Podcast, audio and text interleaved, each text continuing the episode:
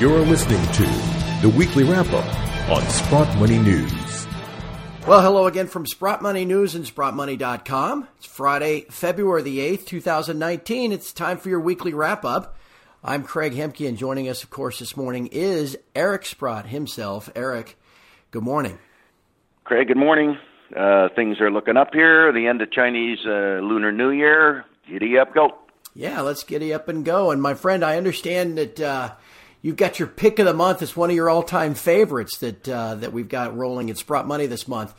The uh, if anybody was listening or hasn't listened yet to the Ask the Expert segment that we just posted at Sprott Money with Lauren Whitmore, who is uh, Vice President of Sales for the Royal Canadian Mint, he was discussing and mentioning this 40th anniversary gold maple from the Royal Canadian Mint. And man, it is, it's very cool what they've done. So go to sprottmoney.com and check it out. It's Eric's pick of the month. Uh, it's again a special edition gold maple leaf, one ounce, four nine pure gold. You can buy it at Sprott Money. Call us at 888 861 0775 to pick up, I don't know, a couple of hundred of them if you want. Hey, uh, Eric. I, I, I love them, Craig. I love them. I love owning them too. I know it's been one of your favorites for a long time, and, and I don't know if you've seen one of these 40th anniversary ones yet, but this is very, very cool. I will certainly look into that. All right, my friend. Uh, again, we are we're hanging in there. It, it has feel you know we made it through Chinese New Year week, like you said, and we've kind of it feels like it's been a blah week, but we're still only one percent off of where we peaked Yeah. out, you know, a couple of days ago. So we're hanging in there, okay. Yeah, we're like eight bucks away from the uh, four. And uh, you know, luckily the day's not over. We'll see. Right. Maybe some people will buy in anticipation of uh, of uh, the Lunar New Year and the uh, the Chinese gold buyers coming back because they're by far the biggest part of the market these days. So we have that to look forward to. Well, that's for sure. And uh, you know, there, there's more news this week. It's, it's been interesting to watch. You know, we've got the the bond market going up, which means interest rates are going down, and we've got the stock market starting to roll over. It'll be interesting to see if uh, that trend continues next week too. Well, there was a, an article recently about how the uh, first quarter earnings estimates are, are actually literally down now year over year.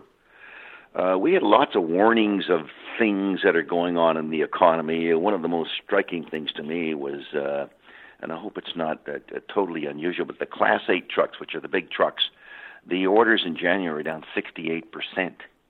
And normally those track pretty closely how busy truckers expect to be.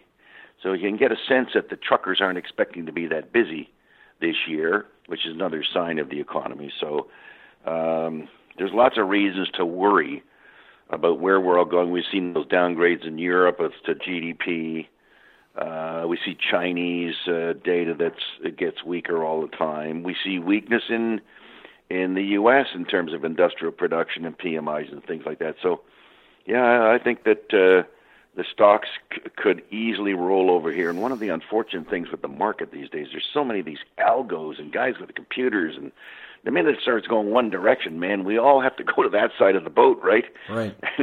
and you can get sudden uh, changes in the market as we had the decline in, in December, the rally into January, and maybe we'll get another decline here. It kind of looks that way, and uh, uh, people are sitting there uh, taking advantage of it. You know, wash, rinse, repeat. Let's go. We got to get some more money from those clients of ours. So here we are. You know, Eric, it's a good time to ask you. We had uh, a regular listener uh, email us last week and wanted me to pass this question along, and it fits right in with what we're talking about.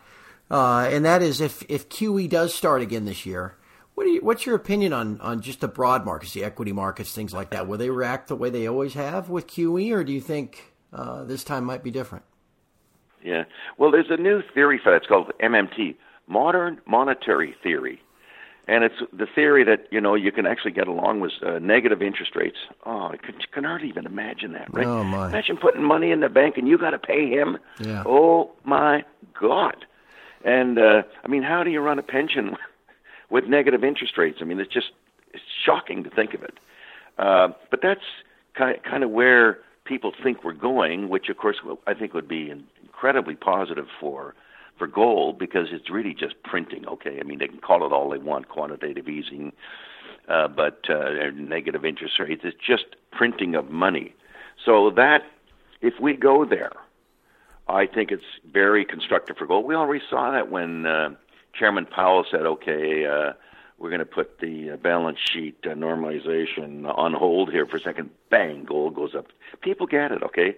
People around the world get it, even if Americans don't get it. Right. I mean, if you're living in Russia or Venezuela or China, lots of places, I mean, they get what the value of gold is versus the paper. And um, while I'm on that, I want to give you one example. I was reading, I always look at for, for information about gold in India because there's such a big factor in the market. And they came across a, a study put out there, and the guy said, "Well, yeah, the rupee's probably going to devalue 10% this year." And I look at, hey, the rupee devalued 10% last year. Hmm. Well, you know what? Those people in India, they don't own rupees. They own gold, man. Yeah. They figured it out centuries ago that it's it's not worth owning. And and being as big a gold consumer as they are, do they need, do they really need to be told over and over that your currency is going down 10% a year? They've already got it figured out long ago. So that's going to be uh, going to be very very good for gold. Uh, and as just a, another little side note, I has as on the Indian page, I noticed that there's a state in India uh, where they give out gifts to buy votes uh, for elections. And they're going to give all new brides from um, poor families $500 worth of gold as part of the dowry.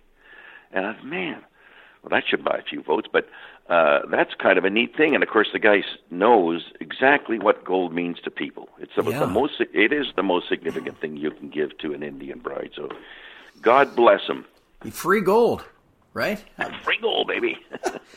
We'll take it. Well, you know, you, you mentioned uh, this modern monetary theory. I remember uh, taking my economics classes back, you know, decades ago when I was in college. And and the the idea back then was that, you know there was a the proverbial choice between guns and butter. Remember that? Yeah. You could either have sure. guns or butter. Uh, modern monetary theory is, hey, you can have all the guns you want, you can have all the butter you want, you can have all the health, you know, the healthcare programs. It doesn't matter.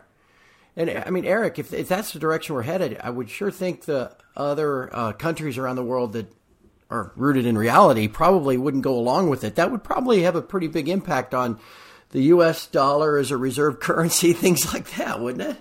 Sure, absolutely. And of course, it's interesting that Europe, that does have negative interest rates, is the place where we're seeing the gold demand. Right, the bigger gold demand is it's been out of Europe all of last year, and I think if we get that here in North America, then our people will brighten up a little too and realize, you know, what the best alternative is here. Because maybe you're looking at stocks going down. There's hardly any yield anyway, and uh, gee, you know, you can own this gold. Uh, and as you and I discussed at least last week or the week before, the whole Basel three thing, yeah, you know, where maybe these banks can start buying gold and there's no charge against your capital, and oh man, can you imagine the impact it could have on the gold price?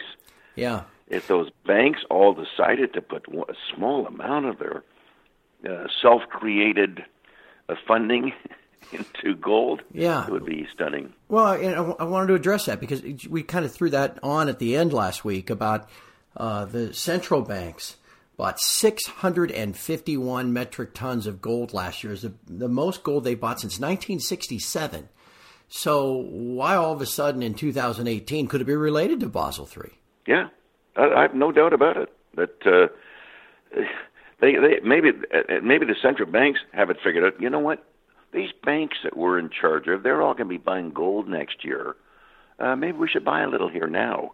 Let's front run them. Yeah. The central banks, uh, they're the the BIS and the IMF and whatever in Basel, they're going to front run front run the commercial banks. That's twisting things around a little. Normally, it's the commercial banks front running the central bank, but maybe the central bank's got them this time. maybe.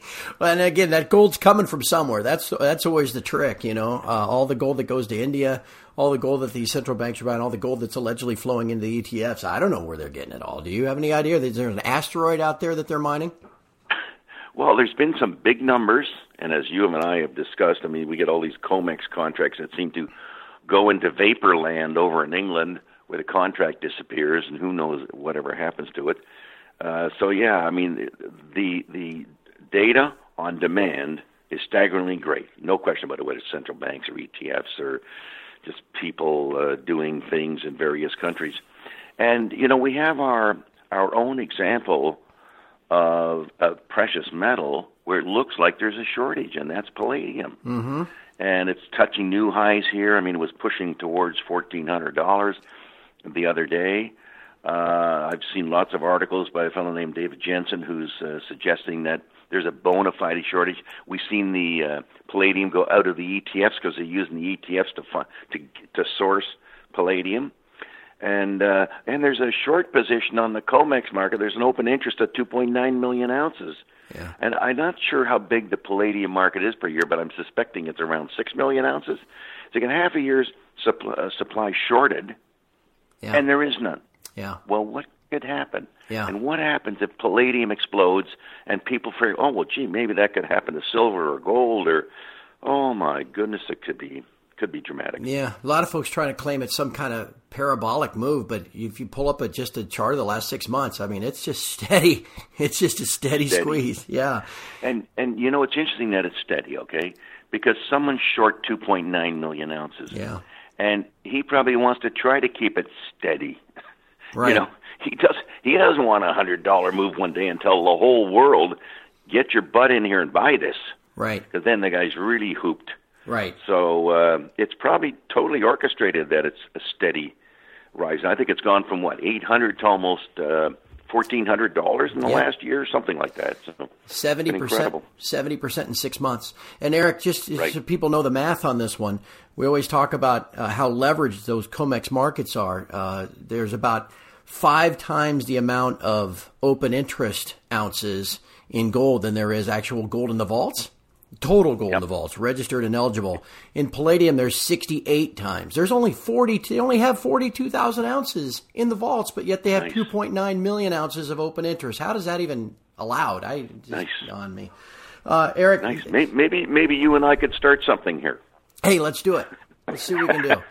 Uh, hey, let's finish by uh, uh, touching on the shares. You know, they've held in there very well. As you know, just as we talked about the metals, you feel like they've had a tough week, but this really hasn't been that bad. The shares have hung in there really well too. They're off to a good start. They're well off the lows of late last year. Uh, in general, how do you feel? And you got any specific ones you want to talk about? Sure. Sure. Uh, first of all, there's one other, before I talk about the shares, one other thing I want to talk about. I didn't mention this to you, but there's a very interesting um, cryptocurrency story in Canada where some guy had this cryptocurrency exchange. He dies, and nobody has the codes. Right. Nobody except that guy knew the codes, supposedly. Okay, but all we know is that you can't go and find the stuff because the codes died with him. Now he, he may have already spent the money ahead of time. I suspect he did. Yeah. Uh, but anyway, it just kind of tells you how bizarre that whole trust in those people with those exchanges. And it's not the first exchange to go broke, by the way. There's probably four or five. So, anyway, hopefully we don't have too many things like that happen in the gold market. Okay, the stocks, yeah, the the uh, the indices have done well. I think we're basically in a bull market in the UE, if I'm not mistaken, the UE Gold Index. Uh, we've had, of course, some good action in some of the things we're involved with, uh, including the Kirkland and I only have one comment about uh, one of the stocks that I have uh, previously mentioned here, and that's uh, Wallbridge Mining. They came out with a, a news release on their um, bulk mining results to date. Was one of the better news releases I've read, by the way. A lot of news releases are so difficult to understand, but they made it so clear as to exactly what's happening. And uh, it was interesting that their average grade is going to be something like 17 plus grams and um, I went back and looked at the highest grade gold mines in the world, and I got this data from 17. And the highest grade gold mine in the world was, of course, uh, Fosterville. Yep. But the second highest was at 17 grams. Hmm.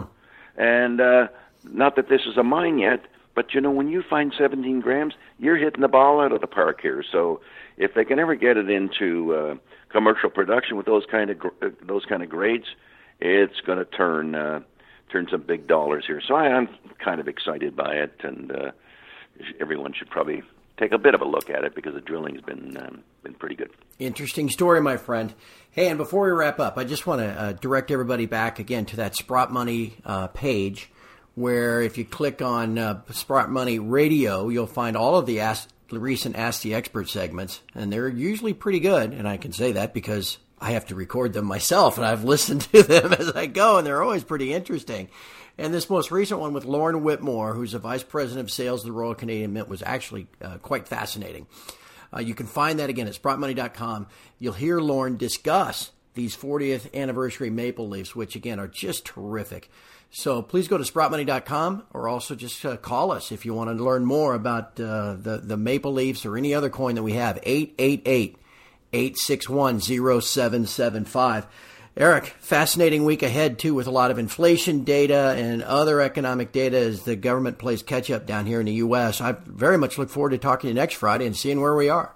We've had a good start to the year, and uh, it looks uh, it looks pretty exciting here for those that uh, are playing in the game here. So um, I look forward to the next week myself. Let's do it. And from all of us here at Sprott Money News and SprottMoney.com, thank you for listening, and have a great weekend.